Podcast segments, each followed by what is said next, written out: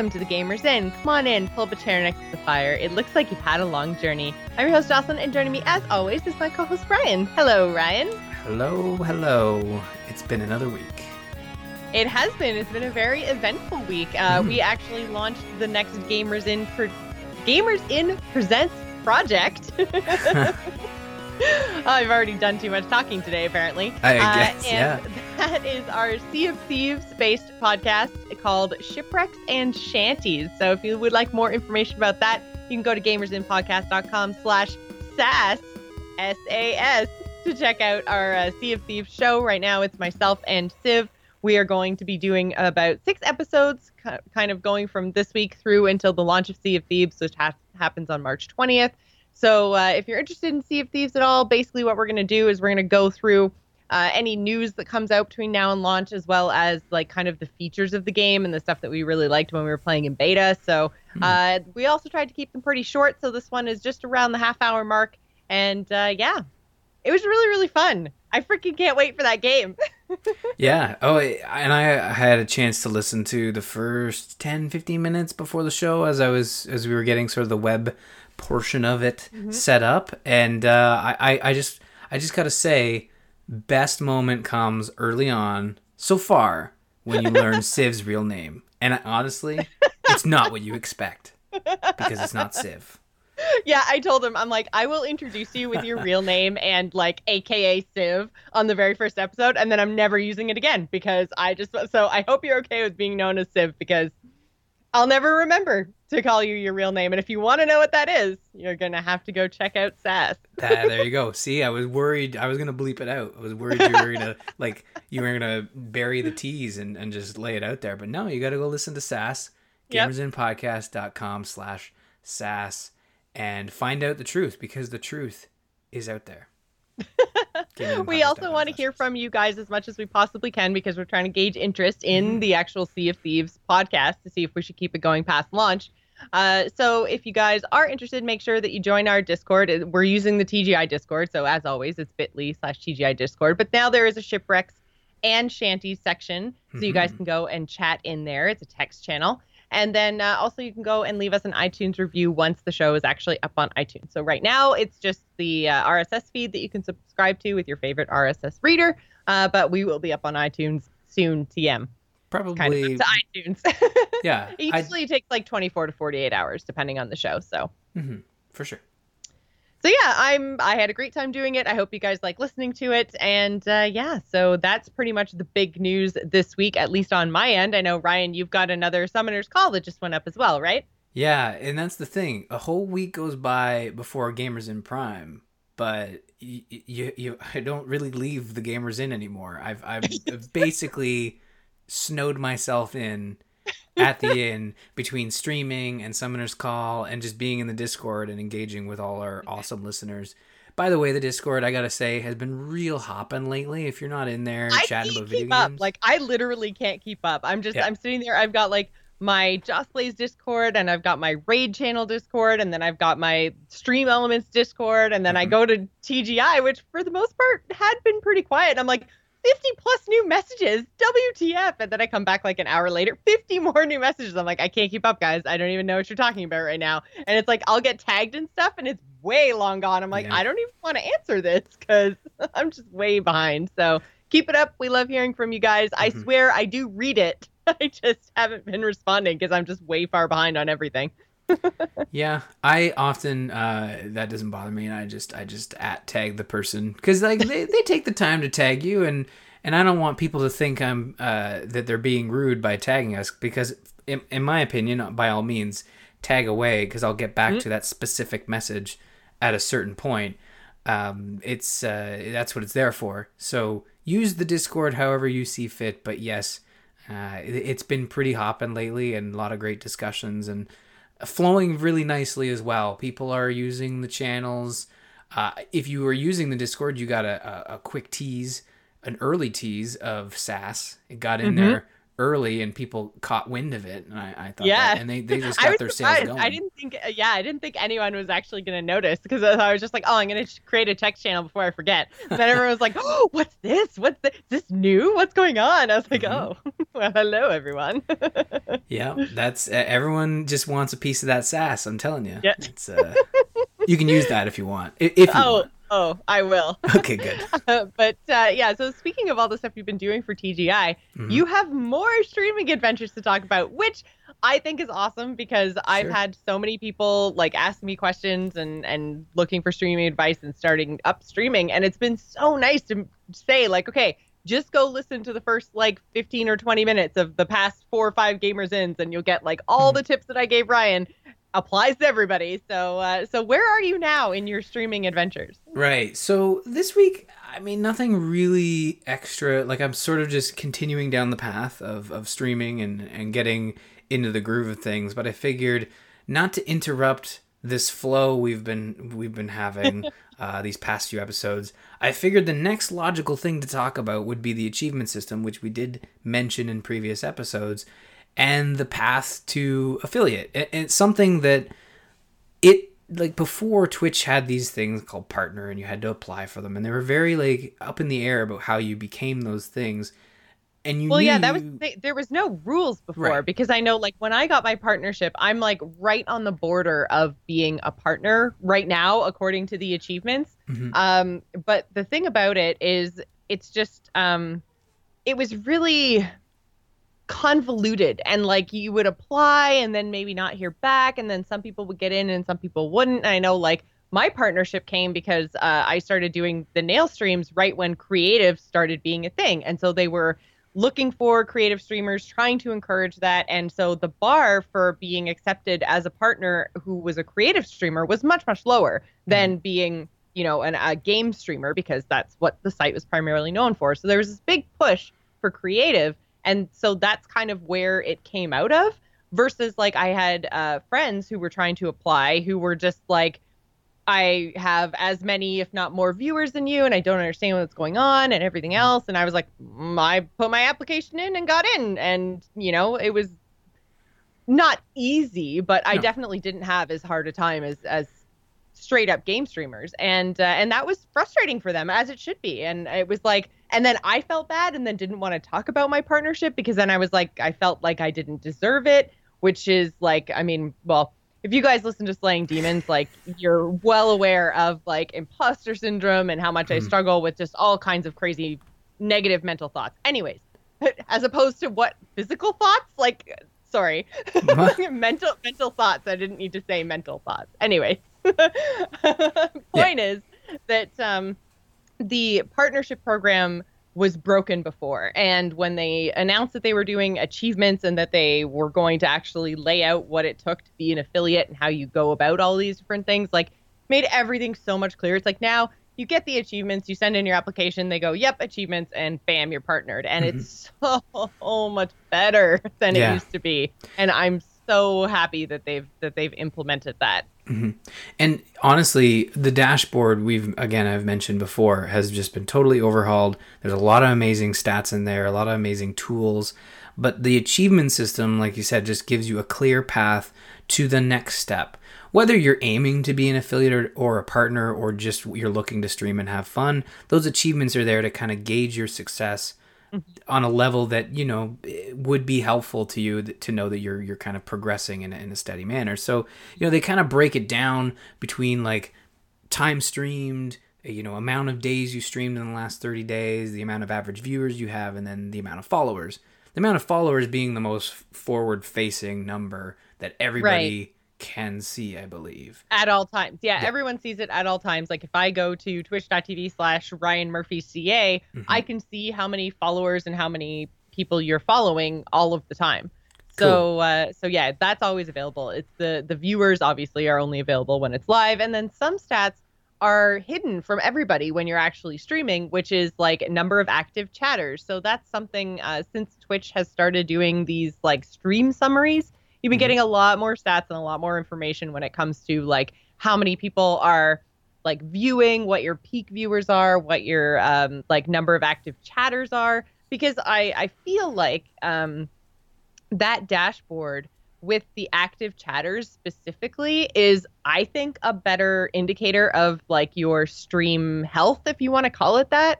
Right. If you've got, you know, two thirds of your viewers are actively engaging, that's way better than having a higher stream number with two people talking, right? right. So I, I feel like you want that level of interaction. And that's like, I would look at like percentage of active viewers over like any other metric when it comes to gauging how you're doing as a streamer. Like if you've got three viewers and all three of them are talking and then you're at 100% and you're doing amazing right mm-hmm. so I, I really feel like the the engagement level with your stream is way more important than just sheer numbers yeah it's it's it's just it's really interesting to look at those numbers like you're saying mm-hmm. it, it dives deep into what you're what you normally wouldn't see unless you weren't paying attention to the game. Like you could t- do your own stats by paying attention to strictly paying attention to chat and seeing who's talking or not. But it, I even feel like the viewers number isn't properly represented until they give you that stream summary to know like mm-hmm. oh there were four people watching but only two people in chat because the other two were watching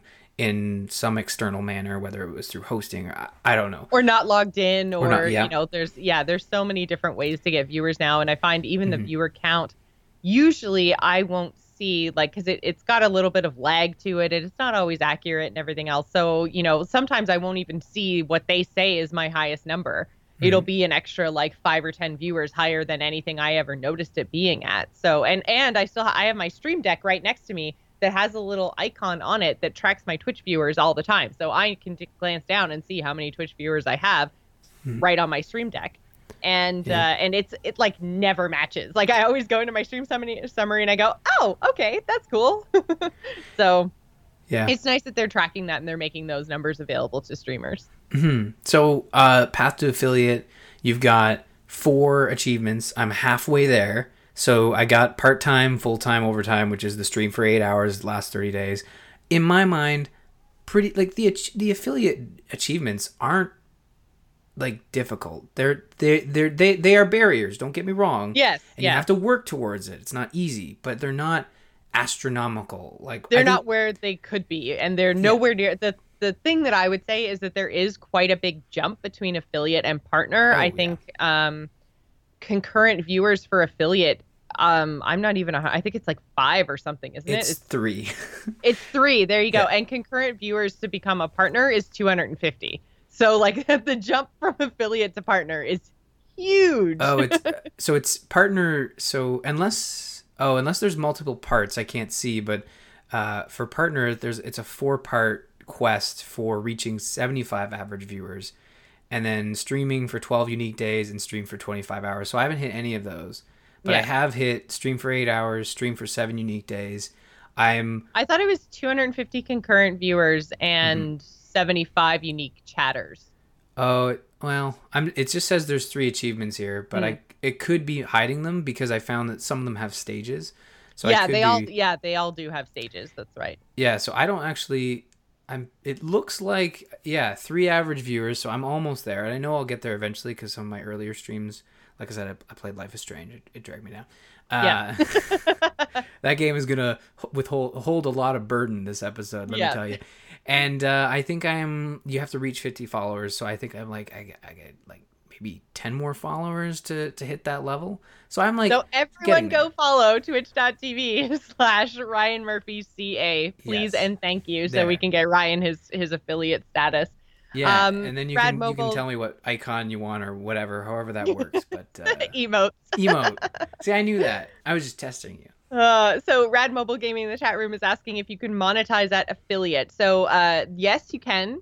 The mm-hmm. rules for affiliate basically are that you need to, or that you get a subscriber button, and you can have one emote for each subscriber level. So same as partners, there's the 4.99, the um, 9.99, and the 25 dollar one. Basically, it's like five, ten, and 25 dollars.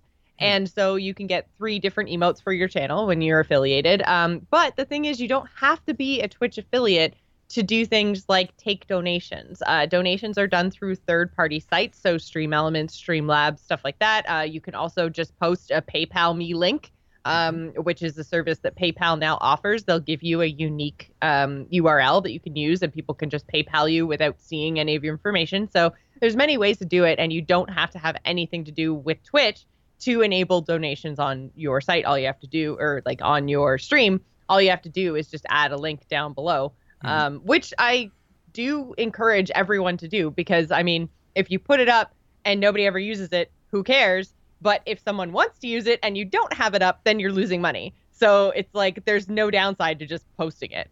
Um, yeah. I would caution against doing things like donation goals when you have two followers, but you know, having that link there doesn't do you any harm. It can only do you good. So, um, yeah, that's basically how monetization works, but for um, partners versus affiliate. With partners, it's um, all based on your sub count. So you get uh, you unlock more and more emote slots as you as your sub count grows. With affiliates, you don't have that option. You could have 200 subs as an affiliate, and your emote slots are always going to be the same.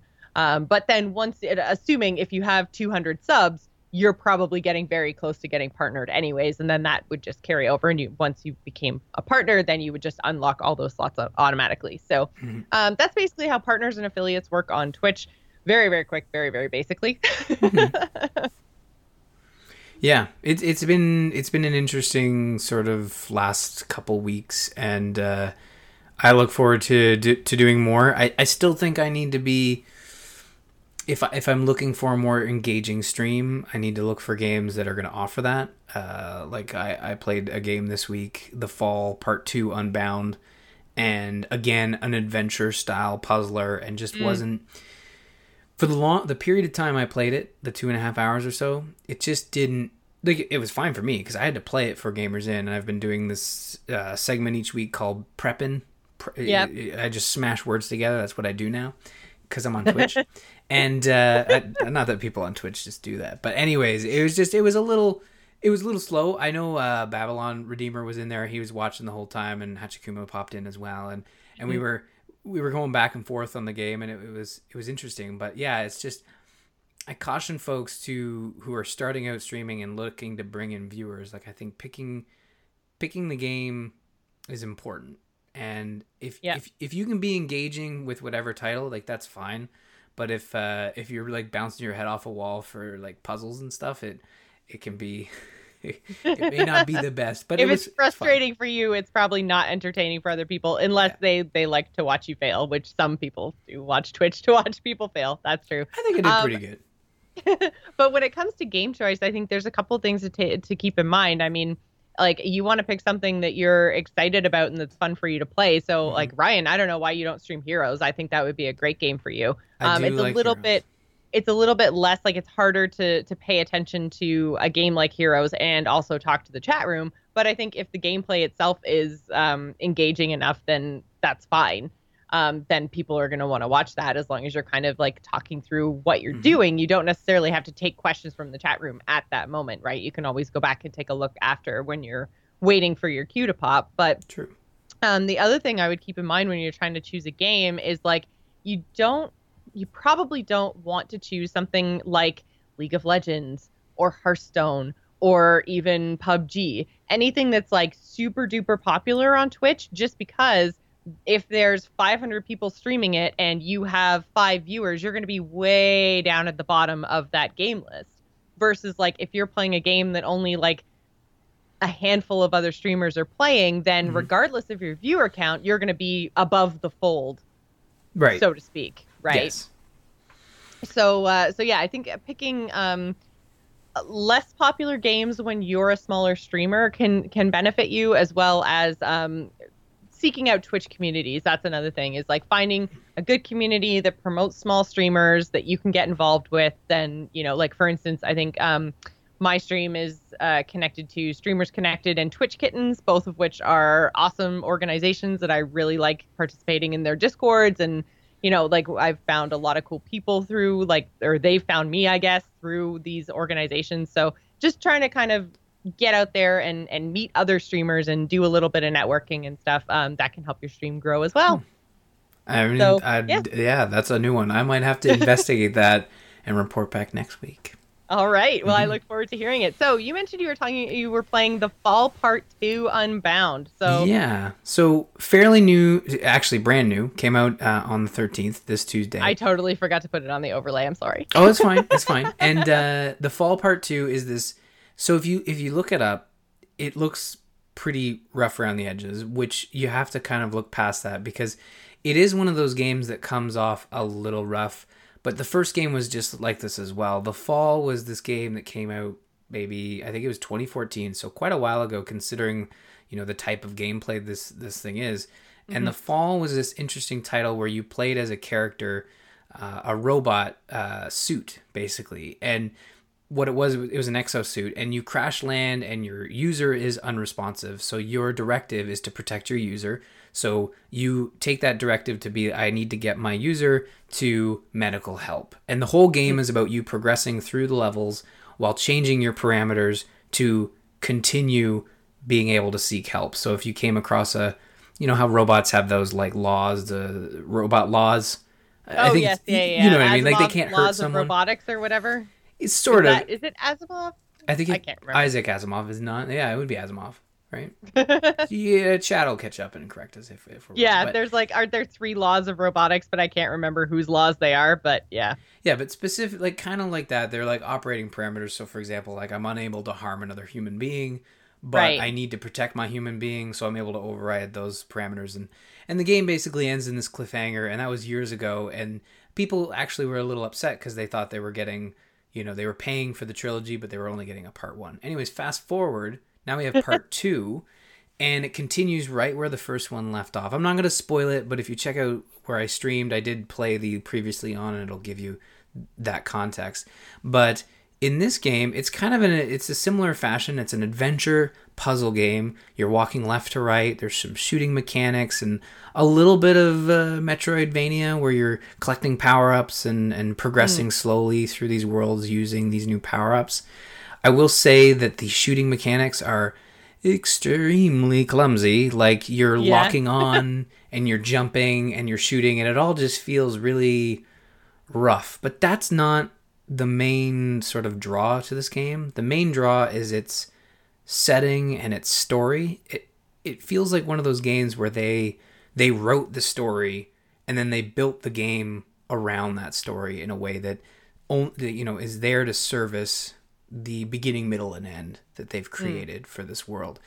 And the writing's a bit like a bit much uh, at times. It's a bit techno babbly because you are Okay. you are an AI and Yeah. you're talking to other AIs and there's th- there are other humans that you come across, but they're very um, they're very far and few between and and there is a segment in the game where you do come across these humans and it feels a little more natural uh, as you play through as you're interacting with humans but yeah it's it's interesting so you, your main directive in this is to kind of I think it was uh, what was it? Save yourself. So you set this parameter to save yourself. You're under attack by this this virus or this. Uh, no, they don't say it's a virus. It's the user.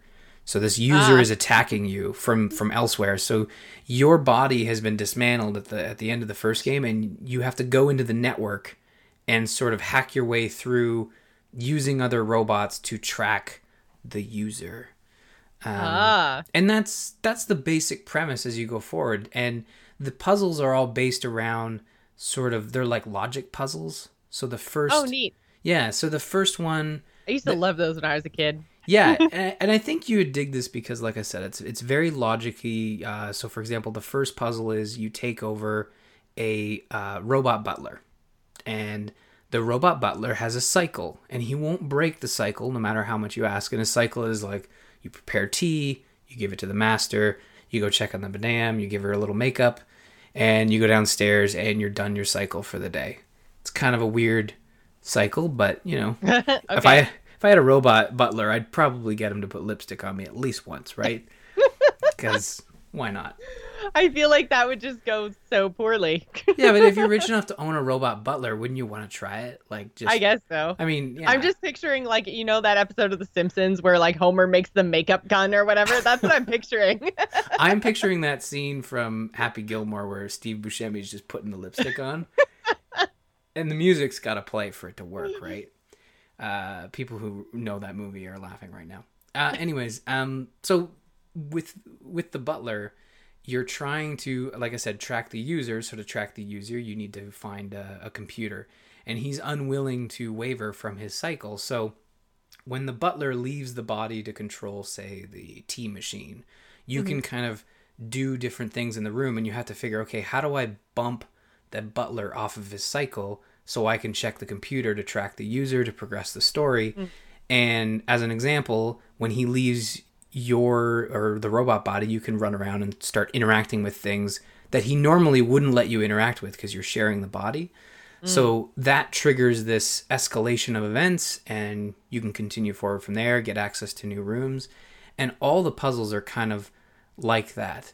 And honestly, there's there's some head scratchers. I had to look up a couple as I was going forward. I know, cheater, faux pas, but you know, I was an hour into the stream and I didn't want to stop, so I was like, well, I better just look it up. so I I uh, I did that. I I only did it a couple times, and they were like, mm. some of the solutions are pretty pixel hunty because, like I said, mm. the controls are a little cumbersome, and the way you interact with objects is you scan by going into scan mode and basically it looks like your eyeballs light up and you just look around the room and there's these little magnifying glasses that pop up and they can sometimes be very well hidden. So it's a bit mm. pixel hunty at times. So if that turns you off of video games you you might want to you know steer clear of this one. But I find that so frustrating when you're like either looking in the right place or doing the right thing but you're somehow just slightly misclicking. So it's like you figure out the thing, but then because of a mechanic that they've put into the game, like you just can't quite get there. Um, yeah. And then so you go and look it up and you're like, I was doing that. That's so frustrating. I've definitely had that moment where a couple times when I was looking at the guide, it was like, do this thing. And I'm like, oh, okay, I'll go. I did that, but I'll try it. And it just so happened to be in a very specific order. So the game, the game has its flaws. Uh, but I, I think the strongest the strongest thing going for this game is the fact that the story is just uh, it's interesting. Like mm. I hmm. said, it's a bit techno babbly, but the logic puzzles you're presented with and the twists and turns that you are presented with and the, and the world learning you do because in the first game there really wasn't a lot of world building in the second one they do build upon the world and give you an idea of what's going on in that world as opposed to just being uh, stranded on a derelict, mm. abandoned uh, planet in the first one. In this one, you kind of get to pop around a little bit, which is nice, and meet new characters that were referenced in the first one that you don't you don't get to see. And it is a it is a three part. So if you're gonna play this one, you I think the Lunar uh, sales on on Steam right now, so you can probably pick the first one up for for a good price and play the first yeah, one. I got the email today saying like 12 things on your wish list are on sale. I'm like, no Steam, no. Yeah, Bad exactly. I got that as well, and I'm like, what is going on? It's mid February. Yeah. What, yeah. what is happening?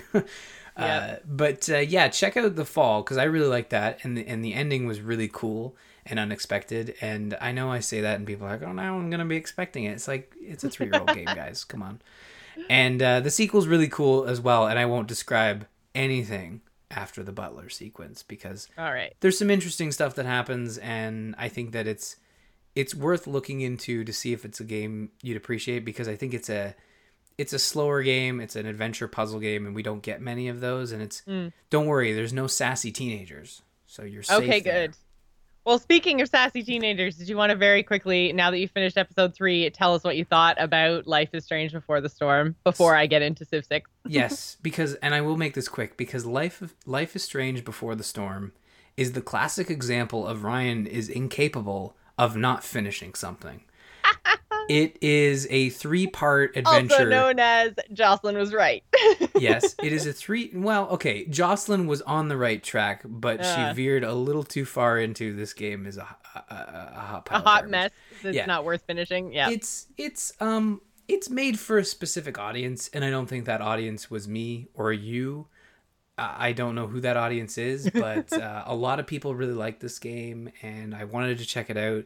But the main issue I have with it is that it just isn't a good game. It's it's got so many flaws. It's there are cool. There's some really fun moments Oh God. that rise above some of the bad things, but the voice acting of all the returning characters is just bad, and it there's some really slow and cringy parts in this game that are like, why am I don't.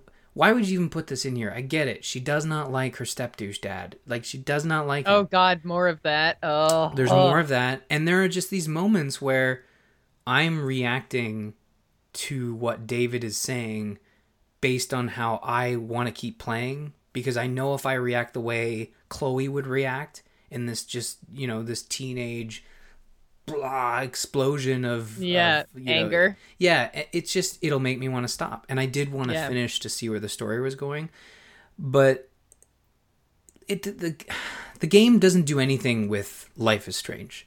Mm. It, it clearly just explores what we already knew that Chloe loved Rachel, and when when Rachel disappeared, and when and and when Rachel was found, spoiler alert, dead in Life is Strange. You you felt that, but you felt that in Life is Strange. You didn't need Yeah. before the storm to understand that they were incredibly close. Yeah. Yeah, you could you can infer that from what what uh, the way Chloe was acting and and the way that the voice actress really played played up that character that just spelled that out perfectly. So when you get this before the storm, it's exploring these characters that you've never explored before. And don't get me wrong, Rachel was awesome. Her character in this is probably the best part about this game. Yeah, you said that in episode two as well. Yeah. that, that she really, at least, she made it bearable. Yeah, and and she, you know, it finishes on a strong note with her, and and that you get this you get this closure if if you pick the right choices, but that closure has no impact on Life is Strange, and really Right. the only connection to Life is Strange is before the credits, super duper happy. Oh my god, these two kids are gonna live forever, and they're gonna just be the the, the most fantastic couple ever, and they're just gonna leave Arcadia Bay, and they're just gonna flip the bird to this uh, would be Seattle to probably go to real world Seattle, Right. and then the credits roll, and then the post credit scene comes up, and it's Rachel's phone ringing on the glass table in the kill room of uh, the photo kill room. And it's uh, Chloe calling, 17 missed called, and you're instantly reminded that, like, oh, right, this character dies off screen in the next game. We find her body. Chlo- Yeah. yeah, horribly. And Chloe is distraught, and then she's killed. Again, spoiler alert. Sorry, folks. It's an old game. Uh, I guess it's not that old, but it's just. It Old enough like, to have a sequel yeah, well, you're right. And, you know, yeah, prequel, whatever. it's just god, it was frustrating. Um I wanted Well, and I guess like I mean, uh, other than the fact that like it was a post-credit scene instead Mm-hmm. of actually in the game, uh, it's still kind of like where I wanted them to leave it off, right? Sure. With like the that was the timing I was hoping for. Was I I was kind of hoping that it, there was a little bit more like in information or something or Mhm. like I don't know like but it is kind of cool that that is the point that they chose to leave it off at like with Rachel's abduction because that's like I didn't want to see Chloe looking for Rachel for the months No. it took her between, you know, the disappearance and Max showing up. Like, but I would have liked to see maybe the teacher showing up or the teacher's interest in Rachel, even just Right, more of a hint to how the teacher chose you know Rachel how she you know not not getting into the nitty-gritty like gruesome details. I don't want or need that, but sort of just a little bit more You want like a what looks like a happy scene, but that because you know the way Life is Strange plays out, then you know it's like it seems happy and innocent, but it's actually you're like, no, no, get away from him, no. Yes. Like you want that feeling where it's like you know what's coming, but she doesn't, and yeah, you want you want that scene, and I feel like maybe that's the the mm. bit that was missing here. But at Yeah. least you got something, right? Like at least You- you got the the post credit scene. Yeah, you you got something, and it it directly connected to the next game. Now, the deluxe edition comes with an episode titled "Farewell," which is uh you know all the voice actors are, are hopefully coming back because they've announced Max and Chloe will have their voice actresses Their back. original voice. Yeah, and uh, it, it's called Farewell, so I'm guessing it's the an episode focusing around Max leaving for Seattle. So you're probably Hmm. gonna get, um, I don't know. I guess Chloe's dad's dead, so maybe somewhat happy, but not really. Like kind of caught between a rock and a hard place, and Max being like, "No, don't worry, I'll totally text you and selfies," you know, because that's how teenagers sound. Uh, so yeah, I don't know. I I've, I have it. I have access to it come March, so we'll see. But I'm not. Uh, You're totally gonna play it because you played all the way through before the storm. You didn't drop it like a hot potato halfway through the first episode like I did. So I mean, I'll, I'll we it. know that you're gonna play. Everyone listening to the sound of my voice right now knows that you're gonna play it, right? yeah, but that's the thing is like from now on. I, I I promised that I would be I would be stricter with my game time. Not that this took forever to get through because I've I've definitely been there before, but yeah, I I'll play the next one and hopefully it's a. I'm just getting to the point where I'm thinking that the next one won't be as bad because they won't be as angsty. They'll mm. be like a little bit happier teenagers because it's before uh, Max leaves forever and and maybe Step Douche isn't in the picture. If those two things are there, then we should be good. Mm. Right, I guess because it can't be after Life is Strange because no. spoiler alert, Chloe wouldn't be in that one. so we're looking at more uh, prequel stuff. So yeah. Well, I mean, I, I look forward to hearing. I I hope it's better. I look forward to hearing your take in March. But uh, yeah, man, that yep. game's so bad. It's bad. It, it it's not a. So bad.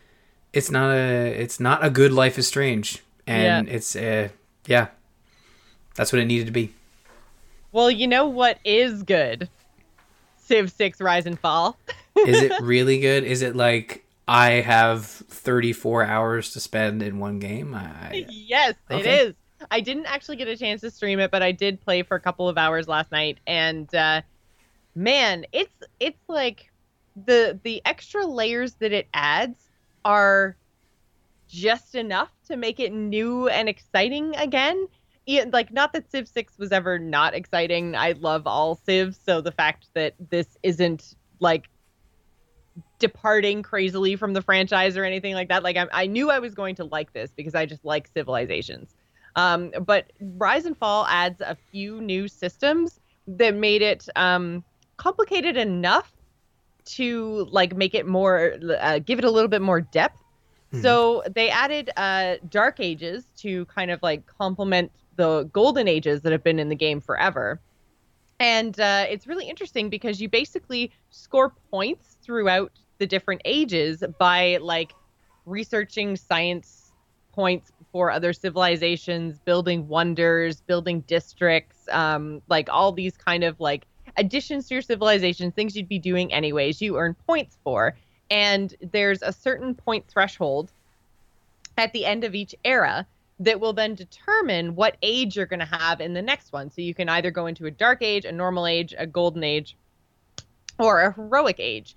And so basically, uh, I didn't really understand how to get points. I was focusing on kind of expanding my empire in the in ancient era. Mm-hmm. And I ended up not making enough points, so I went into a dark age for, I guess, um, the medieval or, or no, the classic era. And then so you get these really cool policies because um, creating your government and your civics is actually um, more dynamic than it used to be. So it used to be that you would just choose like if you wanted to follow like a serfdom or a monarchy or a democracy or whatever. And once you had researched that technology, you could just say, I am a blah government now. Hmm. But they've expanded that. So you are that government and that gives you a certain number of kinds of uh, policies you can enact so it gives you there's like uh, military, civic. No, wait, what? Uh, uh, military. I can't remember. There's three different kinds, and so uh, some will let you do more military policies than um, your other policies, which are usually around like uh, like merchant stuff, gold production, things like that, um, or like uh, things for your citizens, food, things like that. So you've got these like three different levels, three different types of policies, and then some some governments have wildcard slots mm-hmm. which will give you like an extra policy slot, but of different kinds. Uh, and you can put like any, you can put add go more military, go more whatever. So when you go into a dark age, it's really interesting because you can enact policies that are dark age only policies, and usually they will boost your whatever like crazy, but they have a really bad side effect. So it's like you could um, boost your production on ancient wonders, but then like regular building production goes down by like 50%. So you can like boost one up like crazy, but the other one falls super far. So you like kind of can get yourself out of a dark age by enacting these dark age policies but then um, you're sacrificing other things that might be like the the happiness of your of your civilians and stuff so hmm. um, it's it's a really interesting and intricate kind of a system because then uh, once you go from a dark age to like again with the th- point thresholds um, if you go from being in a dark age which is what i did all the way up to being like hitting the golden age thres- threshold that swing actually throws you into a heroic age. And then so the rewards for the different ages are very much um, the kind of brought into the loyalty system which is also new in rise and fall and the loyalty system is kind of like the happiness of your cities, except that if they end up being really not loyal anymore, they can actually succeed from your civilization. Like they can leave you and become city states. What? Which yeah, which is kind of crazy, right? That's not so city states um that are just are they city states like that totally other people can pick up?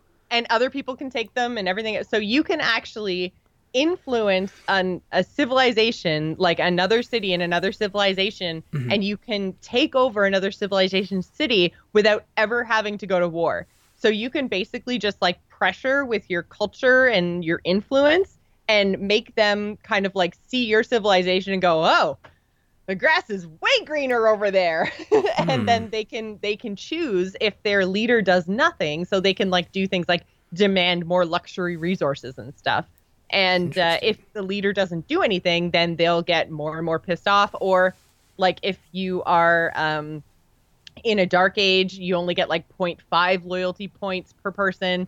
Versus if you're in a golden age, you get like 1.5 loyalty, and if you're normal, you just get one. So it's like there's um, you have to do more in dark ages to keep your citizens happy, which makes sense. Yeah. Uh, and you have to do a little less in golden ages to keep them happy and keep them loyal. So it's it's a really cool, interesting addition that they've put in here with this loyalty system, and the way that you kind of um, help hold on to your cities are they've implemented governors. So you can appoint a governor to your different cities, and then they have different perks. So you then earn uh, like government uh, governor promotion points, and you can decide to either like level up an existing governor or hire a new one, for instance. So uh, basically, what I did is every time I got another governor point, I was getting another governor. So I always had a governor in all my cities, and then they have different bonuses.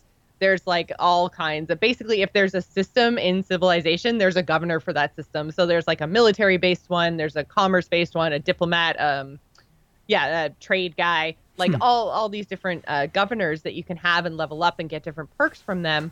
And then you can kind of like move them around to your different cities. So if like you know one city wants more luxury resources then you can put the like uh, trade guy over there and then more amenities will go to that city and things like that. So um, every city that the governors are in remains loyal a lot easier. So like you kind of want to unlock governors as fast as possible so you don't lose your cities. Uh, hmm. so yeah it's it just it seems like it's the, all three of these things work so well together and they're so interesting and just that little bit different from like Civ in the past. Like it feels the same. Like you always got those golden ages with those bonuses when you did something good. But now it's like it's a system where you can actually work towards something and you can see things happening and as the era kind of ticks around, you can see what your score is, and you're like, oh no, I haven't even broken the dark age threshold yet. Like, oh no. and it's kind of like this ticking time bomb.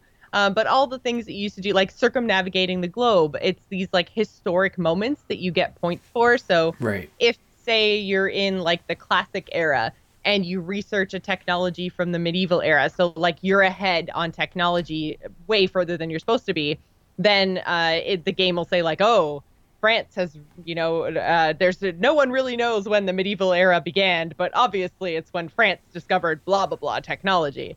So it's like there's this really cool um, historical timeline that they've implemented that kind of like uh, highlights your most these what they call historic moments.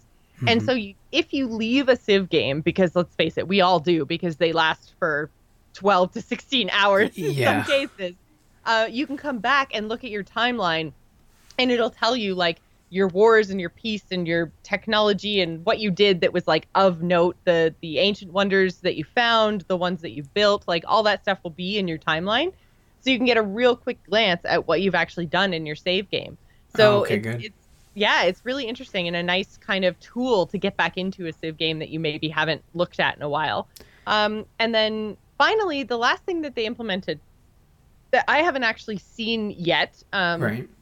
Is called emergencies.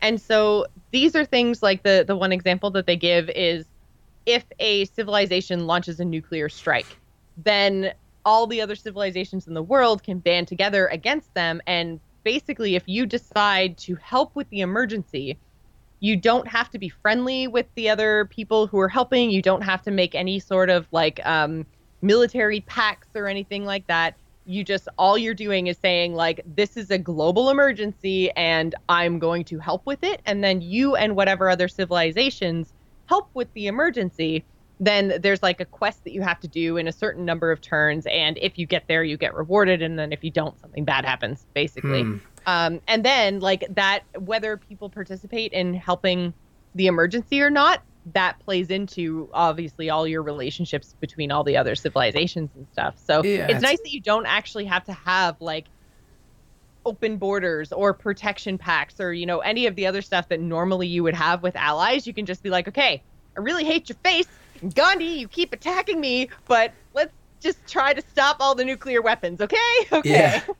it, it, it's interesting because it's kind of like foreign aid and in a way that it is kind of yeah. Yeah where you can you can pitch in because someone has done something atrocious. Let's just say it's gandhi in, in, in this and every example of civ no offense to the real world gandhi but they captured the complete opposite of gandhi in Yeah. this game. Every time i play civilization it's like this isn't He's the gandhi he's just No. a jerk. He gets nukes first. He nukes china first. I don't know why uh, he nukes me next, and I didn't do anything. All I did was trade with China.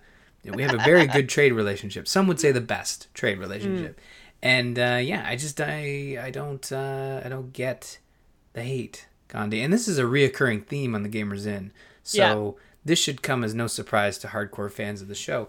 But I've also I was reading I was reading a little bit into Rise and Fall because I have not purchased it yet because Civilization has this weird tendency to be I'm going to play one game, which is always the wrong way to, to, to come across Civilization. You should always play two games one to figure out all the new systems, Yeah. and two to actually implement the best way to use those systems because you've mm-hmm. fumbled your way through. And I haven't picked it up just because I, I know I don't have that kind of time. I would love to be able to play this game because honestly, I, I Oh yeah, do I, think like I them. only made it through like 160 turns or something over Yeah. four hours. Yeah, I find I'm always just you know that one more turn be, isn't really sort of the the itch I'm I, I'm looking to scratch because one more turn is always like well I'll do ten more turns because what mm-hmm. happens in one turn isn't necessarily progressing the game as much as say ten would and I know you can fiddle with the timing but I really like to s Yeah. to stick with what's what's recommended from the yeah, from the, the beginning screen timing. Yeah. Exactly, and I but I was reading about it, and I the, all the additions you've described sound really great. I know they've added something to the trade system where the longer you're trading with someone, I think you build a a special relationship. I, I can't remember exactly what it was, but something to do with trade, and I think the more they do to reward folks that aren't just nuking everyone, come on, D, Yeah. um, is nice, you know, Yeah. because really, Well, yeah, and they they brought that in. I feel like that was a Civ Five system, or Oh, maybe okay. even before that, where um you could go for different kinds of victories within the same game. Because I feel like before you had to like say what your game was going to be before you went into it, like if you were going to go for a domination victory or whatever. But for quite a few iterations of Civ now, you've been able to kind of go for the science victory or the domination victory, which is the military one, or the um, cultural or religious. Like there's, a, or just if nobody's won any of those things, then you um, you have a score victory. So just whoever has the highest score at the end of the game. right. So I mean, they're they're you can do all of or work towards all of those things in Civ now. So that that's been there for for quite a while. But um, you're right. Like the fact that there are so many different ways to reward civilizations, even if they're not necessarily a win condition, it's really neat that there's like a way that you can, you know, not focus on military, focus on trade, and then become super rich. And then if anyone ever has a problem with you, you buy your military, like, Yeah. because you're super rich. like that's the thing you can do. Like just you Mhm. can go and buy either with money or with faith. You can just go in and buy your units and buy your buildings. So I think, uh, yeah, there the more iterations we get on civilizations, I think the better the game gets and the and the more complex and deep the experience becomes. And I am loving it. They also added uh, eight new civilizations uh, with one new leader for India, so kind of like nine new leaders altogether. Perfect. And yes, you don't have to play as Gandhi anymore. Well, you can uh, just you it's can just kick Gandhi out. He's he's no Yeah, longer exactly. India. so uh, in the game that I played, I think I had uh, the Zulu Mhm. and uh, who else? Um, I played as the French. I think the Cree were in there as well, but I played Mhm. yeah because I had uh, I was France, um, but I had Catherine de Medici because uh, what I what I usually look for is um, who who are the female leaders. I usually just gravitate towards the civilizations with female leaders because I think Mhm. that's really cool. So um, but there are some uh, like they added the Scottish, they added the Cree. I might give the Cree a try. I feel like that could be really cool. Um, but yeah, so there's there's a lot new a lot of new civilizations to play with, and a lot of new scenarios you can go into, and the scenarios last for a certain number number of turns, so you have to do a certain thing by turn 60, and then the game's over, and you either win or you don't. Oh, Um, so oh yeah, there's there are short scenarios you can run now. it's um, something I never really played uh, the scenario modes because I know Yeah. with one of the humble bundles we got like the Viking. Uh, Mhm. It was the humble monthly. It was like the Viking scenario, and I never gave it a shot. And I I should give it a shot because I I hear the scenarios are, are quite fun, and Mm-hmm. the DLC was never one of those things. I, I got really good at buying them, but I just not not really good at playing them.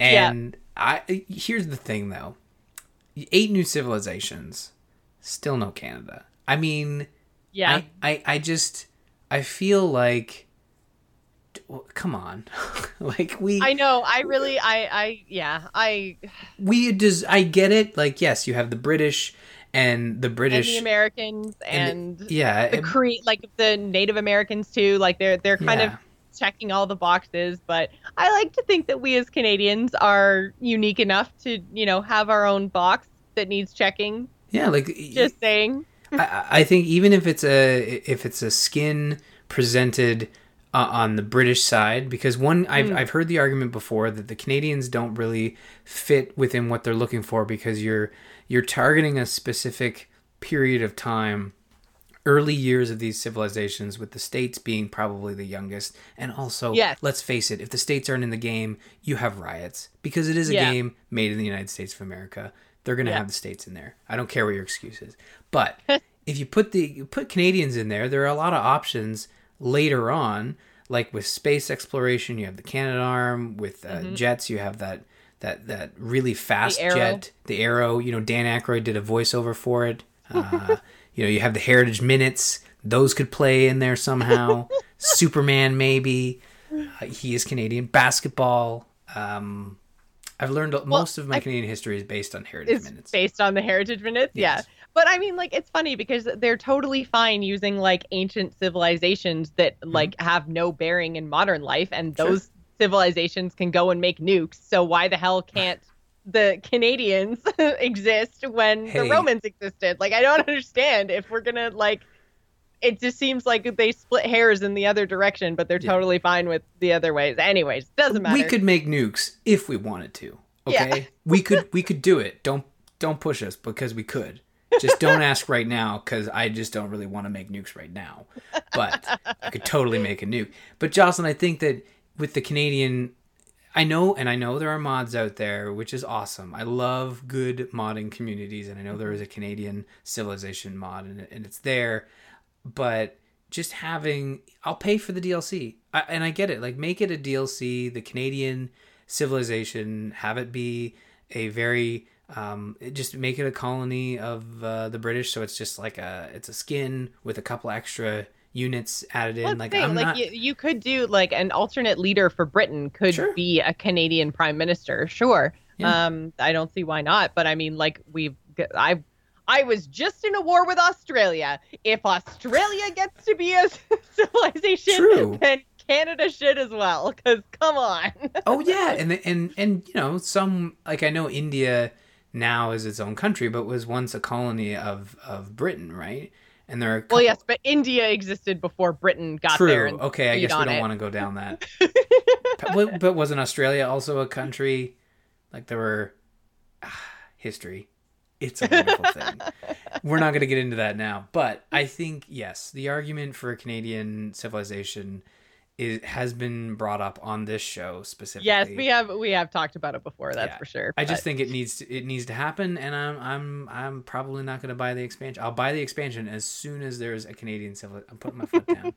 I have to. Uh, that's too bad because I, I really do Ah. think that Civ 6 is worth it. Like, so when you're maybe when it goes on sale or when you're Mhm. feeling the itch to go back into Civilizations again, I do think Rise and Fall is it's really good. It adds things that are interesting but familiar, and yeah. So and and I'm looking forward to actually getting into an emergency situation and finding out how that actually all works because I I've pretty much checked all the boxes for all the other things that you can do in this expansion. Um, so I think, uh, yeah, that's the last thing that I have to experience. So I can't wait to actually get to the point where like something big happens that we have to kind of band together to fight. So, or like maybe not fight necessarily, but you know what I mean. You just, you um, know, N- Gandhi we need to nuked respond to, yeah. Yeah. when Gandhi nukes someone, then then yeah, we'll get into that. But It's yeah.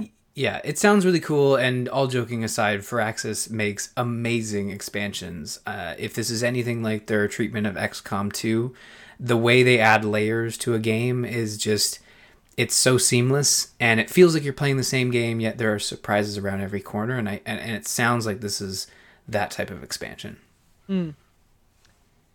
I think that's going to do it for us tonight. Before we go, wanted to remind everyone that we have a patron ad from Simon this week who says Weekly News Desk is a podcast all about the geek news this week. You can join your two knucklehead hosts, Andrew and Simon, speaking of Canadians, as they keep you informed on movies, TV, video games, and books. You can find them on iTunes or at weeklynews.com. Uh, you can visit us on the web at gamersinpodcast.com. Also, don't forget to go and follow the RSS feeds or iTunes or however you ingest your podcast. That was not the right word. consume, consume. Listen. There, that's the yeah. The consume your podcast. Uh, make sure that you do go check out both Summoner's Call and the new Shipwrecks and Shanties. It took me a second there because I almost forgot the name of my own freaking show. Sass. But um, yeah, sass. Just just don't forget the sass. That's all. um, you can find both of those again over at gamersinpodcast.com. You should follow us on Twitter. You can find me, Jocelyn, at Joss Plays. Ryan is at R Murphy. And don't forget to follow the show at The Gamers Inn. The video versions of all our episodes will be streamed live on Thursdays at 8 p.m. Eastern on twitch.tv slash The Gamers Inn and are available after the fact in both Twitch VOD form and at bit.ly slash TGI VODs, which will take you over to my YouTube page. I, was like, I was about to say Twitch page. And I was like, no, that's wrong. My YouTube page. So, uh, yeah, there are many ways to get the VODs after the fact. You'd like to email the show and let us know what you thought about Life is Strange or what you think about Civilization Rise and Fall, please do so at info at gamersinpodcast.com. Thanks for staying at the Gamers Inn. Remember, tune in, uh, tune in next week. Damn, my tongue just stopped So working close. for the last like five minutes of that. I don't know why, but. You've been talking all day. It's fine. yep, I have been. All right. So remember, tune in next week. Bye, everybody. Bye, everyone.